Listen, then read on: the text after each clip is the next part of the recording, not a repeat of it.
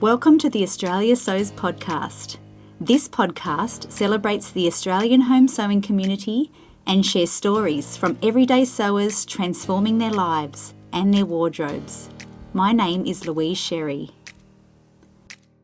My guest today is Nerida Hansen, owner and creative director of Nerida Hansen Fabrics. If you've ever been to her website to buy fabric or patterns, you will know that Nerida makes the world a more colourful place for us sewists to play in. Nerida works with surface designers and other types of artists to turn their unique designs into fabric, homewares, and other products. But it's fabric where Nerida's heart sings. She loves seeing what home sewists make with her curated fabrics and has some big plans in 2023 to be a lot more present in the sewing community. Nerida speaks so openly about this being the hardest year of her life, and not just from managing her ADHD diagnosis 18 months ago. She said it's time to take the boxing gloves off and look after her mental health. And one of the ways she is doing this is by taking her fabric empire into a whole new direction. You're going to love all the things she has planned for you. Here's Nerida Hansen.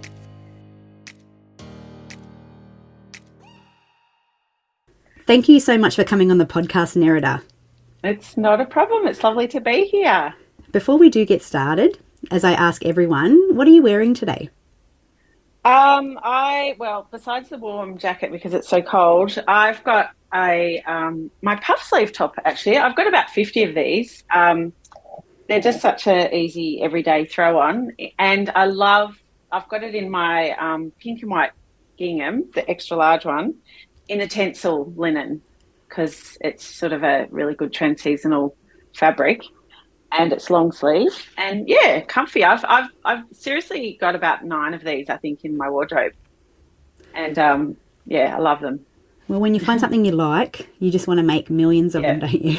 I do. Oh my gosh. Yeah and i've got versions of as well. I've got cropped a couple of crop ones. I've got the of course the v-neck and um well, the soiree is a bit similar, the soiree pattern I've got, but the new add-on blouse that we're going to be putting out soon, I've, i wear that a bit more dressy occasion, but the puff sleeve blouse I wear every day pretty much.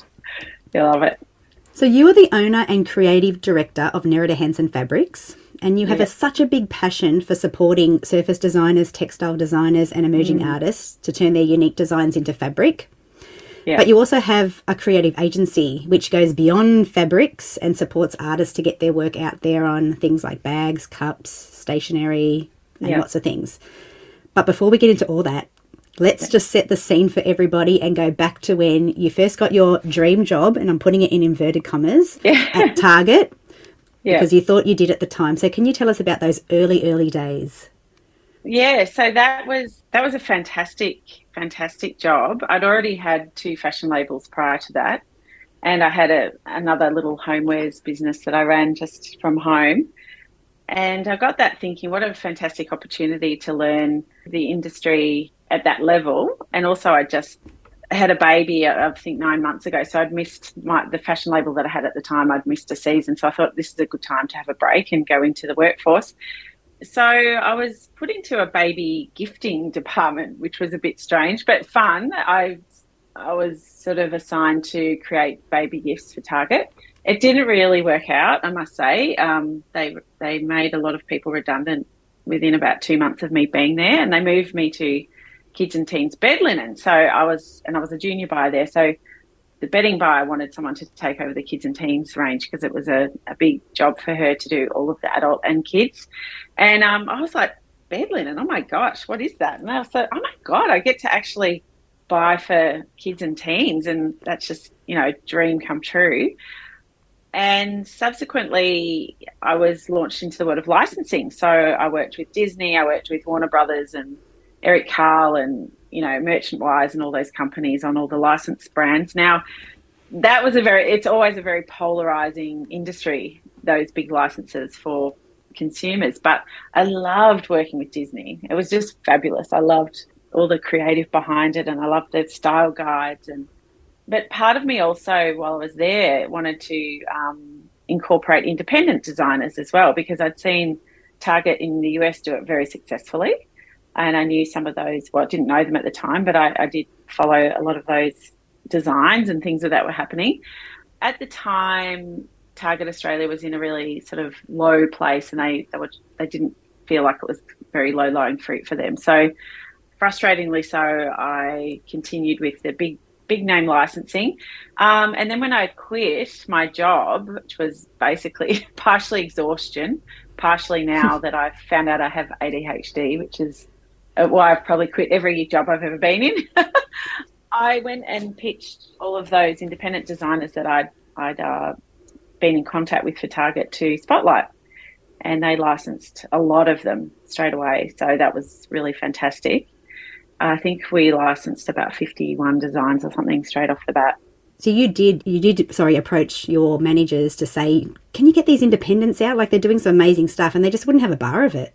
No, not at all. Like um, I think the first one I wanted to do was Laura Blythman, who's a beautiful Melbourne independent artist, and um, I could just see her work because I'd go to find people in those little makers markets and think, God, mums are going to love this stuff but they just didn't have the vision. And I think a lot of the management had been there for so long, they're so ingrained in what they were doing. And you know, if hot pink sells, you keep it hot pink. That was always what happened. So I, you know, owls were working at the time. It was like, just keep doing owls, Nerida, mm. just keep doing owls. Yeah. And I was just like, oh, but there's so much more that we could do. And I had the power to do it, you know, and I think I never remember my first illust- hand drawn illustration that I, I did an in house design with the in-house team and and they hated it. They were just like, "Oh, that looks like a pig. It looks messy. It's this and that." But it sold really well because it was something new and unique and a bit different. Um, and then, sure enough, when I by the time I got Laura Blythman's bedding into Spotlight, it sold really, really well. Mm. So it was um, like really well, as in it sold out, you know, within a couple of weeks. And then from there, I got experience further with licensing and taking on the May Gibbs brand as well. I did all of the fabric design for, and was fortunate enough to be able to print all of those fabrics. And that was that all happened in about three or four years. So yeah. 2017 is when you left Target. No, yeah, about 2017. Yeah, I think so. And you became. Oh no, no, I think it was actually 2016. Was it? Because that was the first year I went to Surtex. Okay. With the designers, yeah. So when you say Surtex, that's a trade yeah. show in New York. Yeah. So you yeah. became a design licensing agent when you quit your job. You said, I'm going to start my own business. I'm going to try this agency stuff out. What is a design licensing agent? Well, it's someone who represents artists and negotiates between the client and the artist and looks for opportunities. Um, so Surtex is a fantastic show for that, or was. Um, hope, hopefully it still will be after COVID. But you know, you get buyers from every big retailer or small, medium sized retailer across America, and they come to actually look at interesting and unique art and pick up on some new trends that um, from designers that they liked and actually license their work. So they're really big in licensing in America. Mm. Um, they've really got an amazing model. All retailers do it. Did you know that um, then from your Target days that these trade shows existed and you could actually have a booth there? No, no, I had no idea. I don't know how I found that out. Um, I think it was probably by following some of the surface artists on mm. social media, or which really social media wasn't even that big at the time. But then when I once I found the website for Surtex, I was like, oh my gosh, this is like this is my dream place. I've got to be there and pull together a bunch of great artists, and we all sort of paid equal share to, to get to get me there and all the designs and the booth because it's so expensive to do. Mm. Um, and it just went from there. So that that was sort of a journey very much in itself. And I continued on to do Heimtextil in Frankfurt and um, Premier Vision in Paris as well. And Amazing. I, I did three three Surtex shows before Imagine COVID. It was a, a yeah. big learning curve though, because you're entering into this world for the first time. What were the kind of some of those challenges? Um, I think oh, everything from being a newbie in the space to pricing to negotiating. Like pricing is always a difficult one when mm. you are approaching a client who, you know, who says, "Oh, how much do you charge for your art?" It's like, "Well, how long is a piece of string?" And if you say fourteen hundred and fifty US dollars, they go, "Got to be joking." Or you say six hundred US dollars, and they go, "Oh yeah, of course," because they're used to paying nine hundred. So you know, it's like it's a really incredibly fickle industry to start out in. And I think not really, I really had a very strong self identity when it came to the design and the aesthetics that I represented. But I didn't have a sense of self in the place of, you know, what is the value of my agency and the artists in this agency? None of us had experience or or really much background to to sort of go by. And then of course, I think the challenges of understanding too how this whole industry works. It's not just going to a show and making money. It's about marketing yourself, about building your identity, about chipping away. It's all about chipping away for years for these artists in the textile industry and surface art industry. And I didn't quite understand that either. And I think I would have approached it slightly differently because you're not there necessarily to make money at a show. You're there to establish and um, establish those important connections that are going to be your important clients. Mm. And that happened within a couple of years anyway. But yeah, massive learning curve. Uh, Which is funny think, because you never really aspired to get into the fabric business.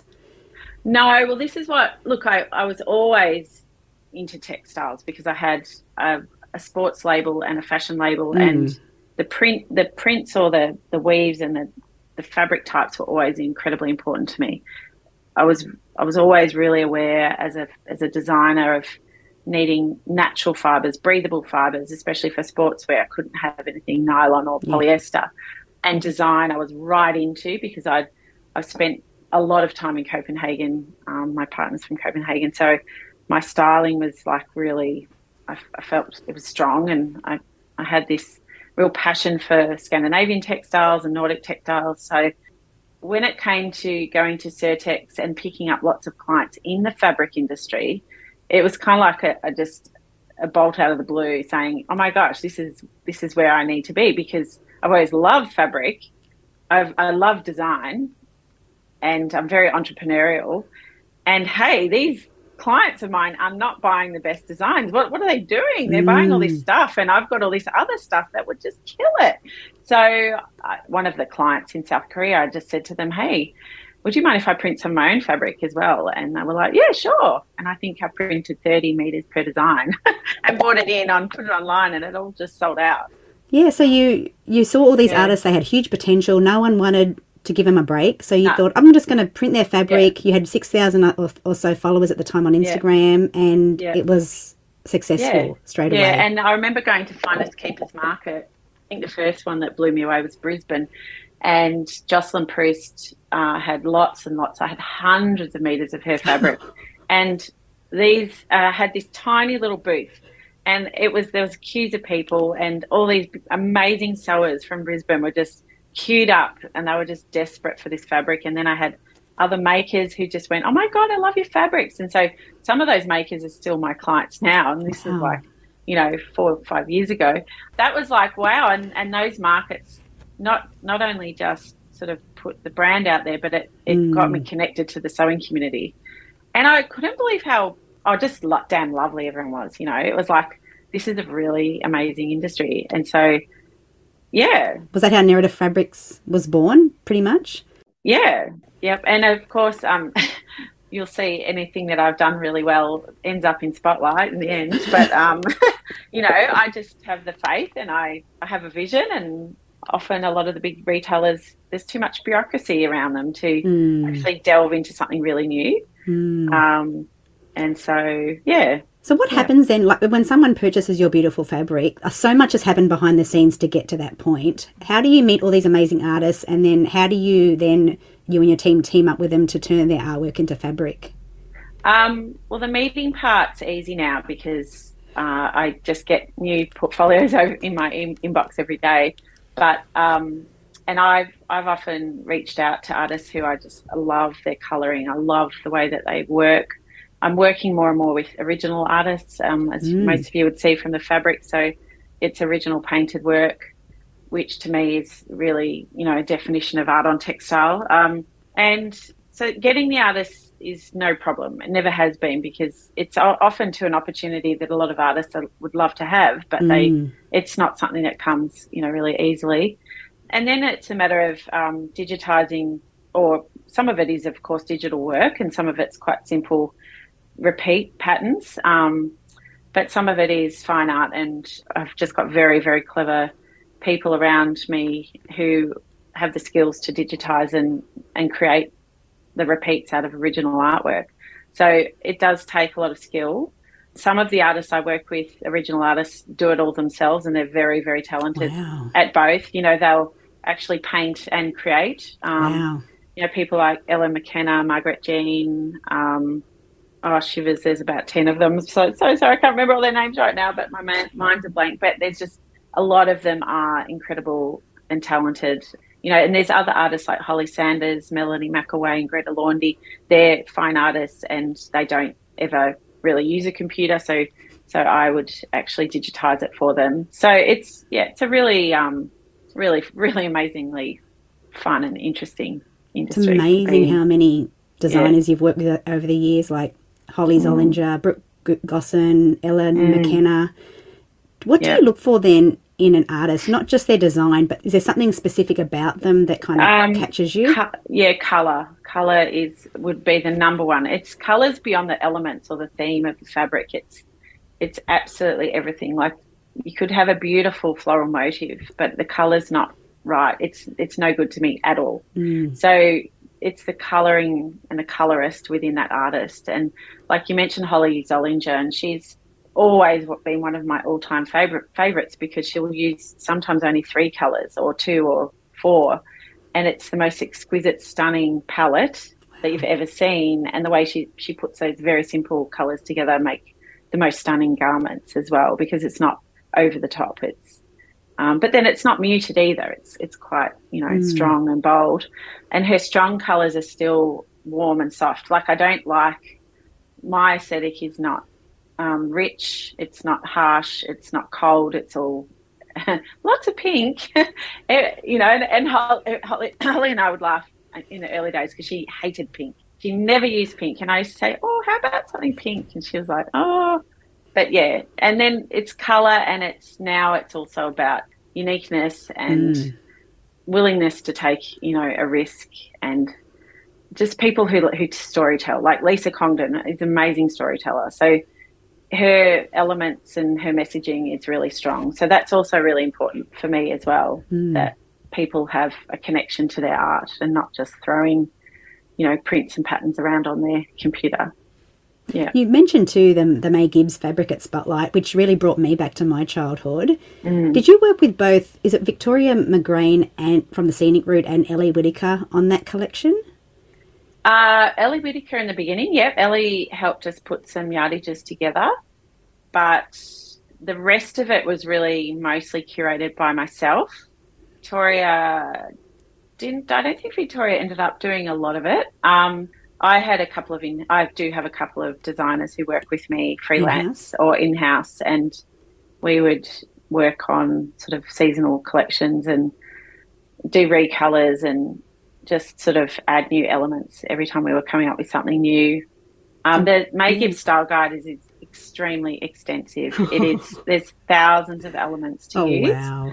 It is problematic, or it was in the beginning, because they were very old you know, and I remember Ellie Whitaker doing the first collection. She spent hours just redrawing oh, wow. because the, the the elements weren't even in a format that you could actually just whip off um, using Illustrator.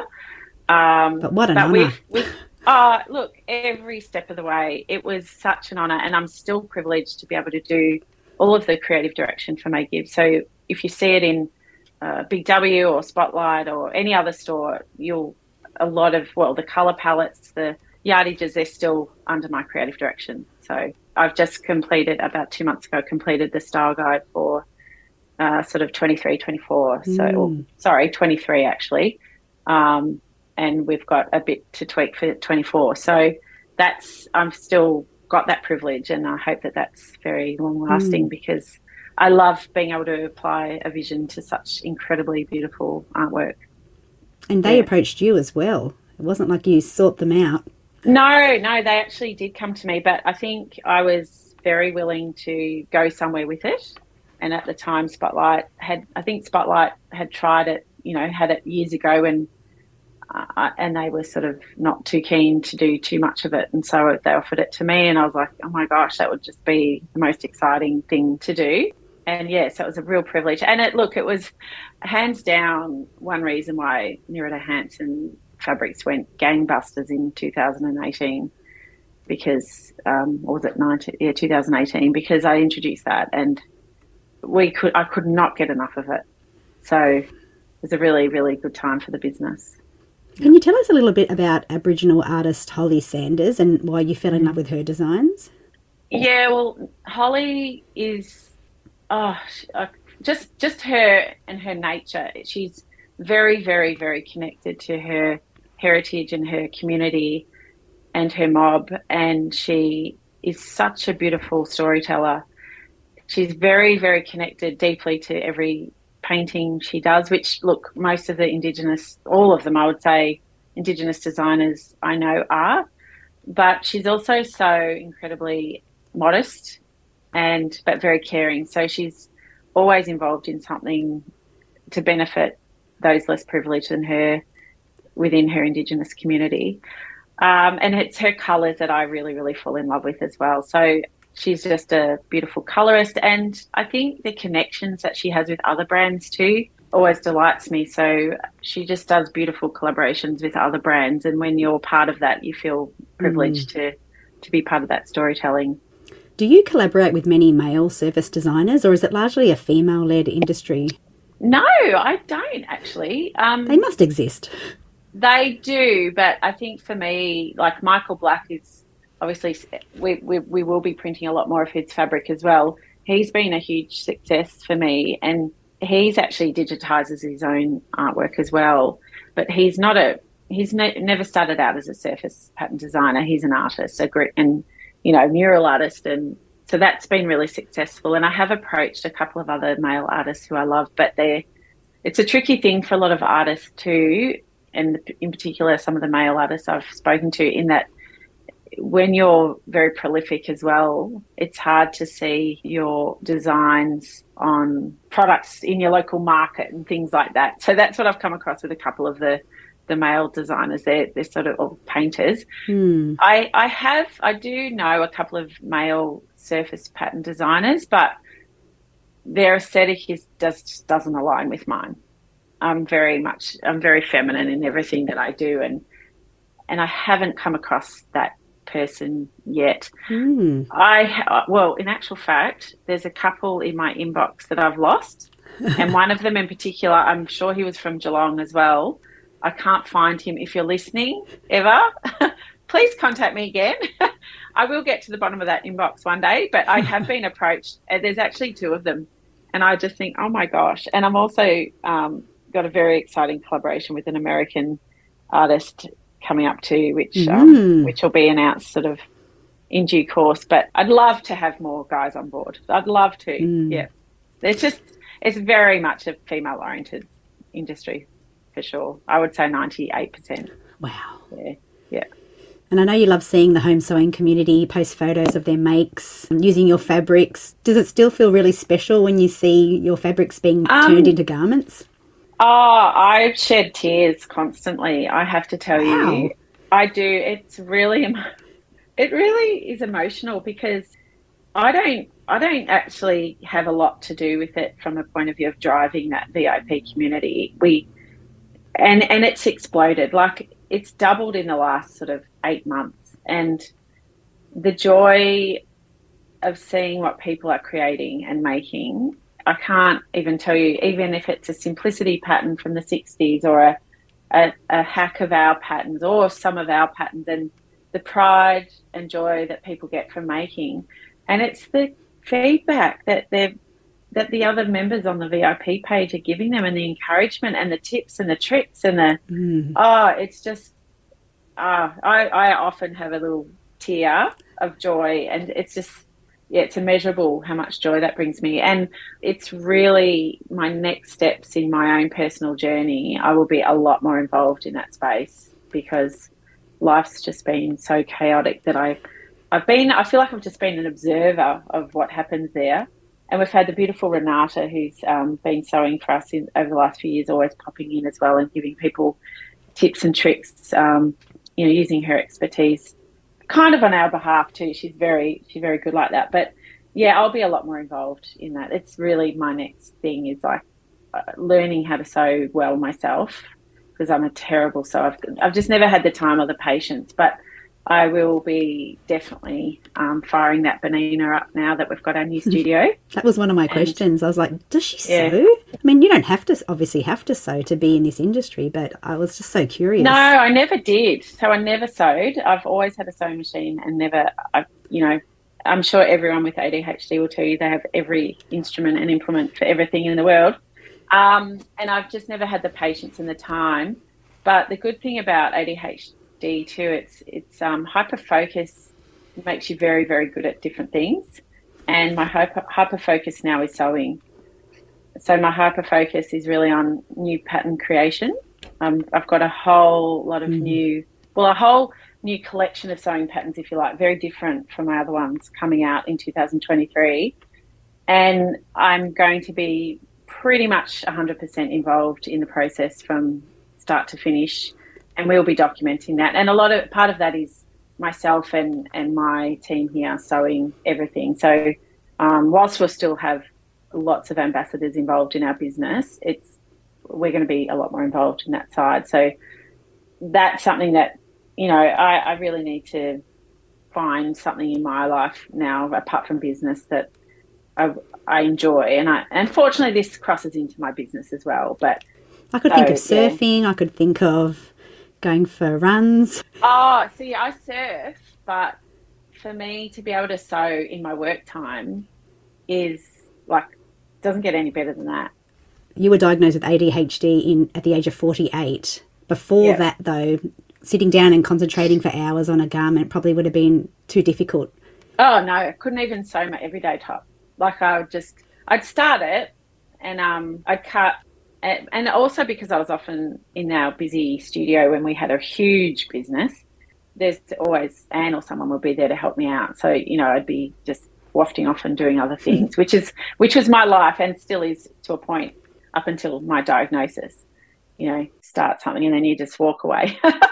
Did life kind of make a lot more sense after that diagnosis? Yeah, oh, just instantaneously things came together.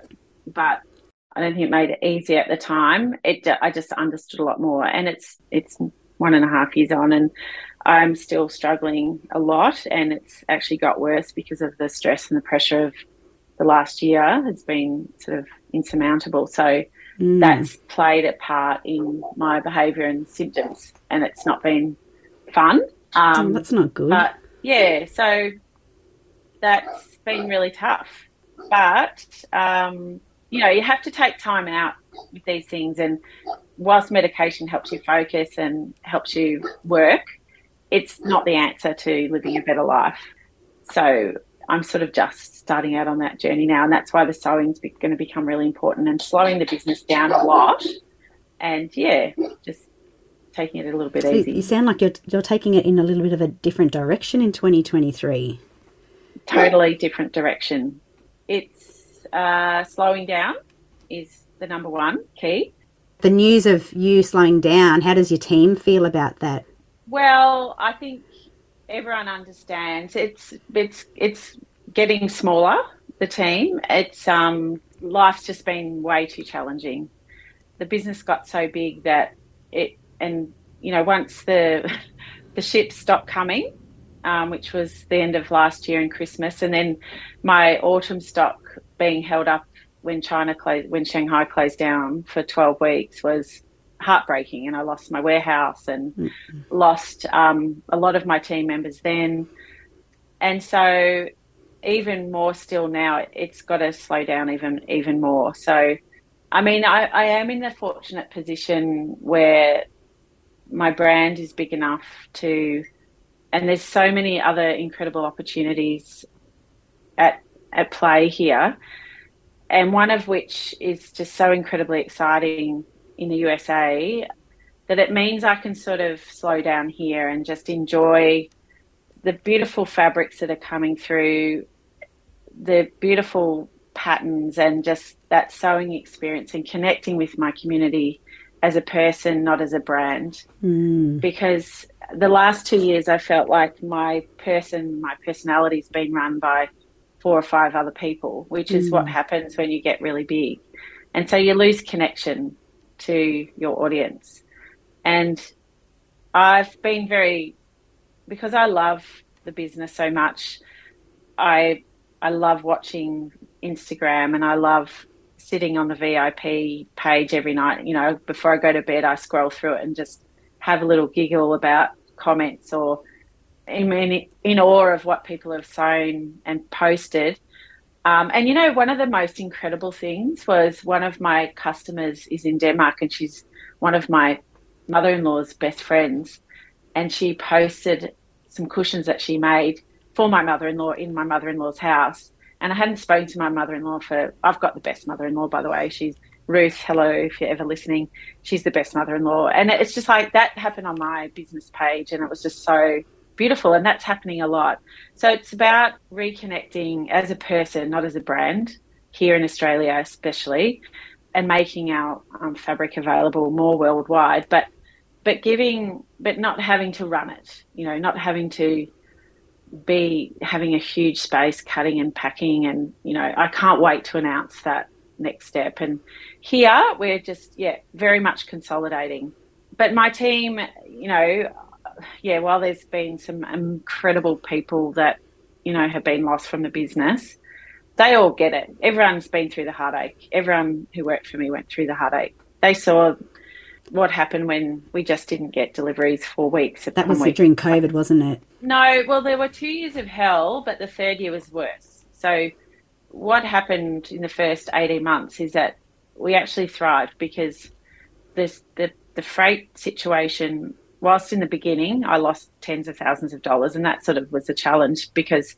I used to air freight everything. And the air freight, my first Holli Zollinger range of 2000 19, was it, or 20, whenever COVID hit, had come on a flight. It was huge drop and it was four times more the price. It was the last flight out of South Korea. And um, then I put everything on ships, and the ships were just like fantastic for 18 months because the ships had never been so full. They were humming.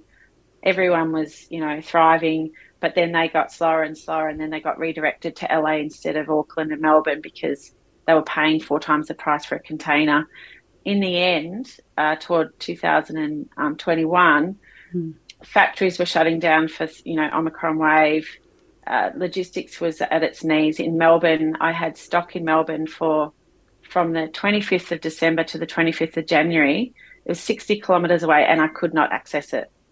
And it was the first time, and I never really had a stock take sale I had an empty warehouse. I came back from a week's holiday, which I didn't rest in, and I just walked into the warehouse and bawled my eyes out because it had never been quiet at that time. And it was so heartbreaking. And then, and, but that was just the start of it.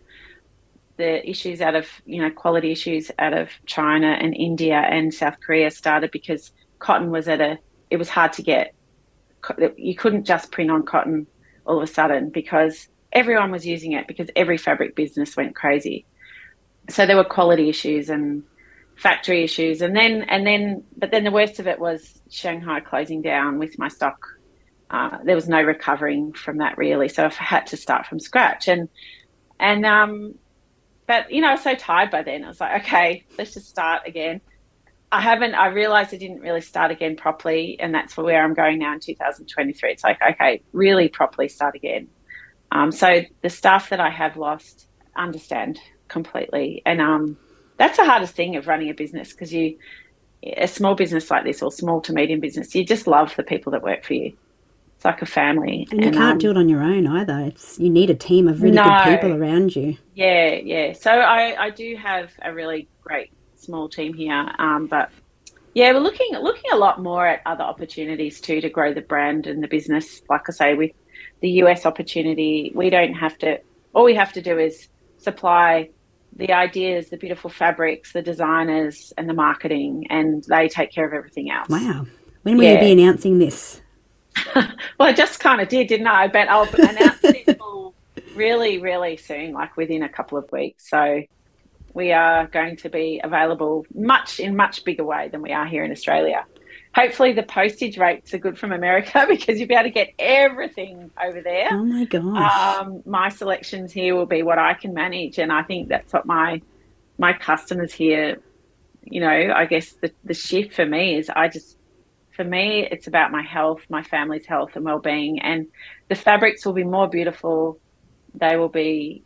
Yes, they will be varied, but it won't be the same. Uh, I think it'll be better but it won't be the same. We won't be having big sales. We won't be driving volumes of fabric. They'll be very mindfully designed, very mindfully curated, and very mindfully sourced as well. So wow. it, it does change. You know, there won't be any sort of, oh, I've got way too much stock. I've got to have a clearance kind of thing. Mm. It's just not going to be happening again. We don't even have the space anymore. We're renovating a, a beautiful little garage into this beautiful fabric space. And wow.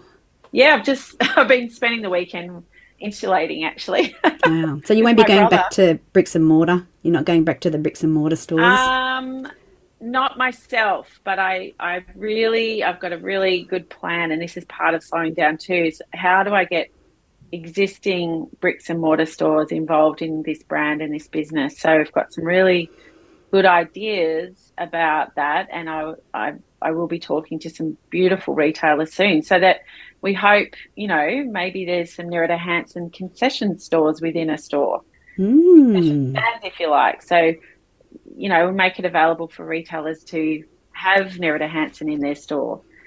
And also, it's my dream in 2023 to launch a new community sewing program so that we can encourage and support anyone who wants to start a community sewing group. We've, I've, I've had lots of people reach out to me in the past, and I've been wanting to help people but never had the time. And that's so I'm actually, you know, one of my first things in the new year will be to finding. We've already found some incredible sewers who are willing to help, who are very experienced in this space, but providing a resource for community sewing because we can actually then help them access fabric as well a lot more easily and you know, with good pricing enough to make it really accessible mm. to supply them with notions and fabric and even hopefully machines. So if people need to get a, a six or 10 machines that, that, that we can help facilitate that too. So it won't be something that will be running. It's just something that we will be supporting.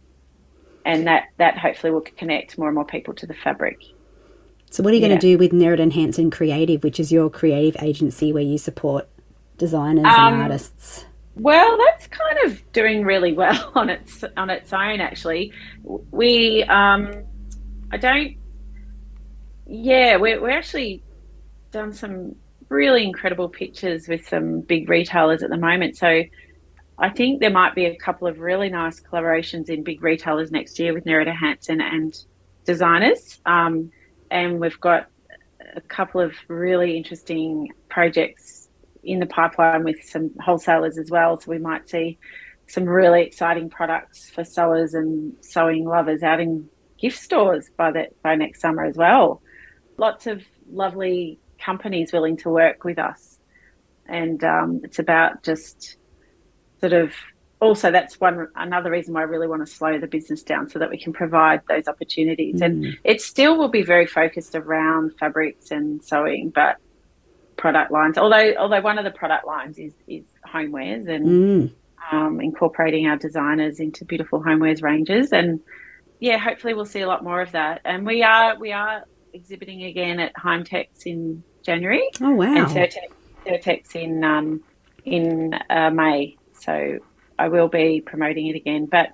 Heimtex is always a great place for me to meet with the fabric distributors in Europe as well. There's some beautiful distributors there that you know, I talk to on email, and it's it's going to be a good chance to actually get there and show them our collections. It's been well a couple as, of years, hasn't it, since you've yeah, been to trade shows? Yeah, it's been a long time now, and um, it's going it's it's exciting time to sort of get back and connect with with those with those buyers. I mean, it's a lot easier for me to do that now because we have so many beautiful designers. We've got so much beautiful work. We've got hundreds of designs that um, and lo- and all my designers have new designs as well that we can share and sell and license with other companies. So that, but I, you know, I just, I'm just, for me, that's just now a little bit more, um, you know, someone will contact us now and we'll say, yeah. And I've got a gorgeous. Um, so Bron Alexander, who's one of my uh, designers as well. She's in New Zealand. She is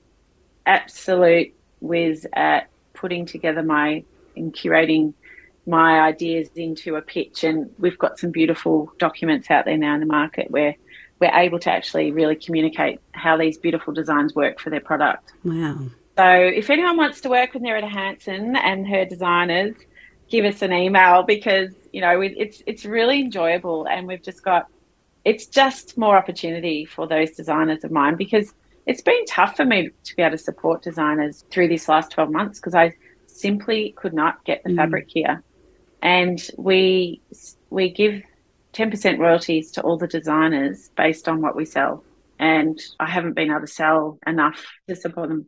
How's the Patternfield app going? So that was the world's first online network for designers to get their work out there in front of the buyers. I cannot tell you how incredible that is. It just launched again. So what? it just relaunched. It just relaunched like on Monday this week. I didn't think and it went I, away. No, it didn't go away, but it, it it failed dismally in a lot of aspects. And the company that I got to develop the first app actually went broke. Oh no! As it was released, and the support was terrible, and I had to go and find a different platform. And then through that process, that it's been running on another platform for a while. Through that process, I met this incredible company. Um, Matthew's a, the director of the company. He lives in Canberra, and his team are in Vietnam. And I've never met a more savvy, intelligent group of technical people in my life, all young, really, really fluent in English, just fantastic tech people. And they've put the the app into a new format and I only just got on it last night for the first time and went, oh my God. Wow. I mean, of course, I've seen the progress through yes. and all the iterations through the development of this third iteration, but it's exactly what I wanted and a lot more. So that's, um, and the artwork on it is just to die for. So we were actually going to hold off the next wave of buyer marketing for all the buyers until the you know end of this month but there's so much on there now we can probably kickstart mm. that but again the, the beautiful thing about that is the team in vietnam take care of everything so i just meet with them about different strategic things and and as i get a little bit more time i'll be able to be again more involved and connected with the design community but the app speaks for itself and it's what it what it was always supposed to be i wasn't supposed to be guiding people through that on a daily basis it you it looks fantastic. It is beautiful to navigate. So it will be sort of will be encouraging people who have brands and or retailers to jump on there in a couple of weeks to mm. go and search and have a look at this incredible artwork. The listeners can't go on this app. You have no, to be a creative. Yeah, you have to be. You have to be sourcing design. Yeah, and and that's that's because it's a trade show. And when you go to Surtex or Heimtex, you literally can't walk in the door without legitimate credentials that you are a buyer. So it's the same as that. You will be able to search by designer though, the general public, and have a look at all the beautiful designer profiles and snapshots and stuff mm. like that. Did you release Nerida's fabric market recently, where you can sell your pre-loved fabric, clothing, yeah, um, so products made with Nerida that's fabric? A tester, yeah. So that, uh, but again, that's my this software. Come, it's look, it's a very clunky machine at the moment. It's an out-of-the-box product what that is about really is is that there's so many Facebook pages reselling, you know, destashing Nerida Hansen. There's so many beautiful garments that have been worn that people could still sell. So that was a bit of a test to the market to see. It's just a very clunky out of the box platform, like a marketplace platform. My new business partner in Patternfield Software and I will develop that out properly next year because we've seen lots of people use it, lots of people interacting with it. Mm. And and the other thing that I'm very passionate about is making sure that we don't consume more cotton than we need to. Because cotton is it can be grown and processed extremely well in a regenerative way or it can be grown and processed in a way that's actually harming the planet mm. incredibly. So by having a marketplace where people can exchange, buy and sell old fabrics. They can keep connected to the community and they can just even make money from garments or fabrics that they've kept. A lot of people love the old styles that we brought out. So it's it's part of that circular concept of yes. making sure that this brand is truly sustainable in the end that everything nothing of Nerida Hansen go ever goes to landfill. Mm. There's always something that can be done with it. And then I hope that in 2024 I'll be sitting here saying, okay, this year is about building out tutorials to use all your waste scrap fabric or you know just just which look we'll be doing that a bit of that in 2023 anyway but it's about you know really valuing cotton really really valuing not mm. just cotton but even the Tencel and the Tencel linen because Tencel is derived from a forest now those trees have have to be cut down to produce Tencel, and even though i use Lenzing Tencel, which is the most almost zero carbon Tencel that you can get, and the process of Lenzing is is very is toxic free. Unlike other tencels that they're very um, the processing's very hardcore and it's and it's quite toxic. Mm. But Lenzing is not. But it's you're still chopping down a tree, and even though Lenzing regrow and regenerate all their forests to, to draw the cellulose fiber from, it's still a huge carbon dioxide consumption to chop a tree down and grow another one. So a growing seedling actually um, emits huge amounts of carbon dioxide. So just because you regenerate a forest doesn't mean that it's good for the environment. It's actually not. We should be getting our all of our fabrics from natural sources like cotton or flax or milkweed or other things that either weed and grow rapidly without water use or mm. are grown mindfully and sustainably. What do you think about bamboo? I've heard mixed reactions about the processing um, of bamboo. Yeah, so that's the problem. So bamboo grows really, really rapidly with very, very little water. It doesn't need any care. It doesn't need any pesticides because, uh, like the flax plant where we get all our linen from, bamboo and flax has a natural antibacterial properties. It doesn't need pesticides, which is a good thing. So even if it's not certified organic, like my linen is not certified organic, but it is organic because it it does not need pesticide treatment to grow, and our source does not use any pesticides. But the treatment of bamboo is hideous. So if you get a bamboo fabric that's anything but a really poo creamy beige color, then it has been toxically treated and processed. Now it doesn't there, there, there are some bamboo sources that aren't. There's some really good bamboo sources that aren't, but there's probably only 10% of the bamboo you will find that has been treated properly in a really environmentally conscious way. And I, I do use, um, I am using Tambusil for my muslin this summer. And I love Tambusil, the, yeah. The so name. Tambusil, Tambusil is a, um, a brand. It's, it's like a signature of, of the way of, of the company that derives that processing or has generated that processing system to make sure that the bamboo is treated in a way that's not um, toxic. Like anything, can you trace that fabric and where it is picked, grown, milled, and processed? That's becoming more and more and more important because the fashion industry is the second largest greenhouse emitting industry in the world. The second largest. It's disgusting and we we have to do something about it now. And the small steps that we can take as individual people is ask, what am I buying? And does that company have the credentials to know where their fibers are coming from and how they're treated? And now it doesn't, it's not just about the environment. Pesticides, oh my gosh, the disablement and the death of farmers around the world from pesticides is happening. It's real.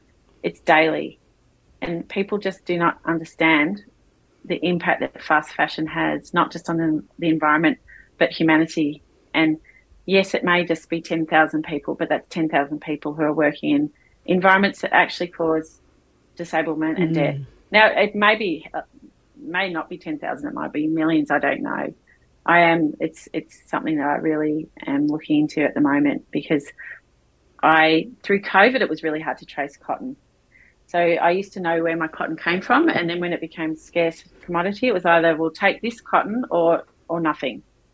And at times, I just had to run with the cotton that I was told was BCI certified, but you don't know. So apparently, in India, there's only 10 million yards of GOTS fabric, but 20 million was sold. So where's that other 10 million coming from if it's not, you know, organically grown? But the, the factory has a certificate wow. for some GOTS that they, they, they had certified three years ago. Doesn't mean they're using that, that yarn mm. now, but people are still accepting the certificate. So, oh. yeah. It's Such a, an eye opener. Yeah, it's a mind blowing industry and it, and it's got a it's got to stop, and it's part of why I want to slow down as well. And I'm so thrilled that my American supplier is using, except for the French flax, is using all organically grown American cotton. And it's completely traceable and it's just so wonderful. And yes, it's going to be expensive, but you are paying for the best quality cotton that is completely organic, pesticide free, grown in America, so the footprint's small. Uh, it's yeah, fa- fantastic. I also saw a video, and this is unrelated to the to fabric, but related to the printing. You were printing with Brooke Gosson at a factory in Brisbane. Were you testing out Australian printers? Yes, I, I look. I still probably will, but that unfortunately has been paused. We were all good to go. Uh, Left Bank are fantastic. They're in. They're just out of Brisbane. They brought in the, to the country a big Pronto um, Kornit Pronto S printer, which is the same printer that Spoonflower used, the new ones. Must be a big ass printer. it's you look. It's as big as an apartment. Our apartment in Copenhagen, I oh. think, or maybe bigger. it's huge. Um, and I was, I'd actually did bring over uh, thousands and thousands of meters of fabric to start that and we were good to go. But unfortunately, Left Bank have been hit with the same crisis as a lot of companies in that they cannot get the staffing that they need to support it at the moment.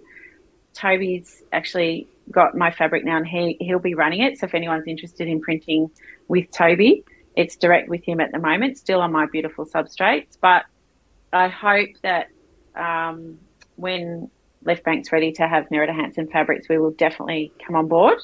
Um, we were hoping that that, and, and you know, this is why I haven't had fabrics either for a while because I'd stopped ordering because we were just going print on demand here in Australia. But it, look, it hasn't worked out. I think for me, my mental health's been really, you know, on the verge, regardless of having further challenges and difficulties. So I just found it too difficult, and I, I just thought, no, you know what? For the rest of this year, I'm going to revert to my natural textiles printer in China, who do beautiful work. We know them really well, and now we've got sort of like a two to three week turnover because we're also air freighting because the sea freight's still a disaster.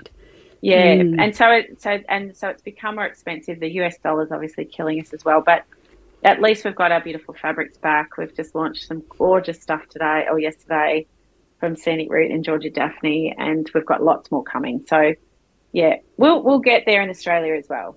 And Left Bank, you know, they're trying really hard, but like a lot of big companies, they're just being smashed by you know, resourcing. It's just been really difficult for them. Mm. So, yeah, we'll get there. It's almost like two steps backwards, one step forward, but you're still doing it, but you're also listening to your inner voice telling you what you need right now. Yeah, look, I've been, I think COVID, all of us, all of us would say, I think everyone could relate to the analogy of being in the boxing ring every single day. You get out of bed through COVID and particularly post, well, not that we're over it, but this more post COVID year has been the worst. It's been the toughest because you didn't expect all this to keep happening, and it got it actually got worse for many businesses, and resourcing staffing became difficult for many companies. But like if it, I feel like the last eighteen months in particular, I had the boxing gloves on the minute I got out of bed. I haven't really been able to exercise because there's too much to do. Mm.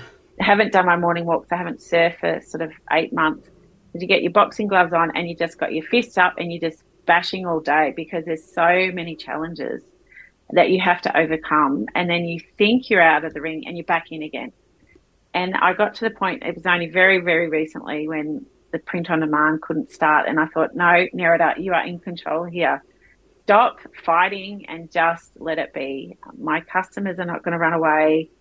That's just the way it is.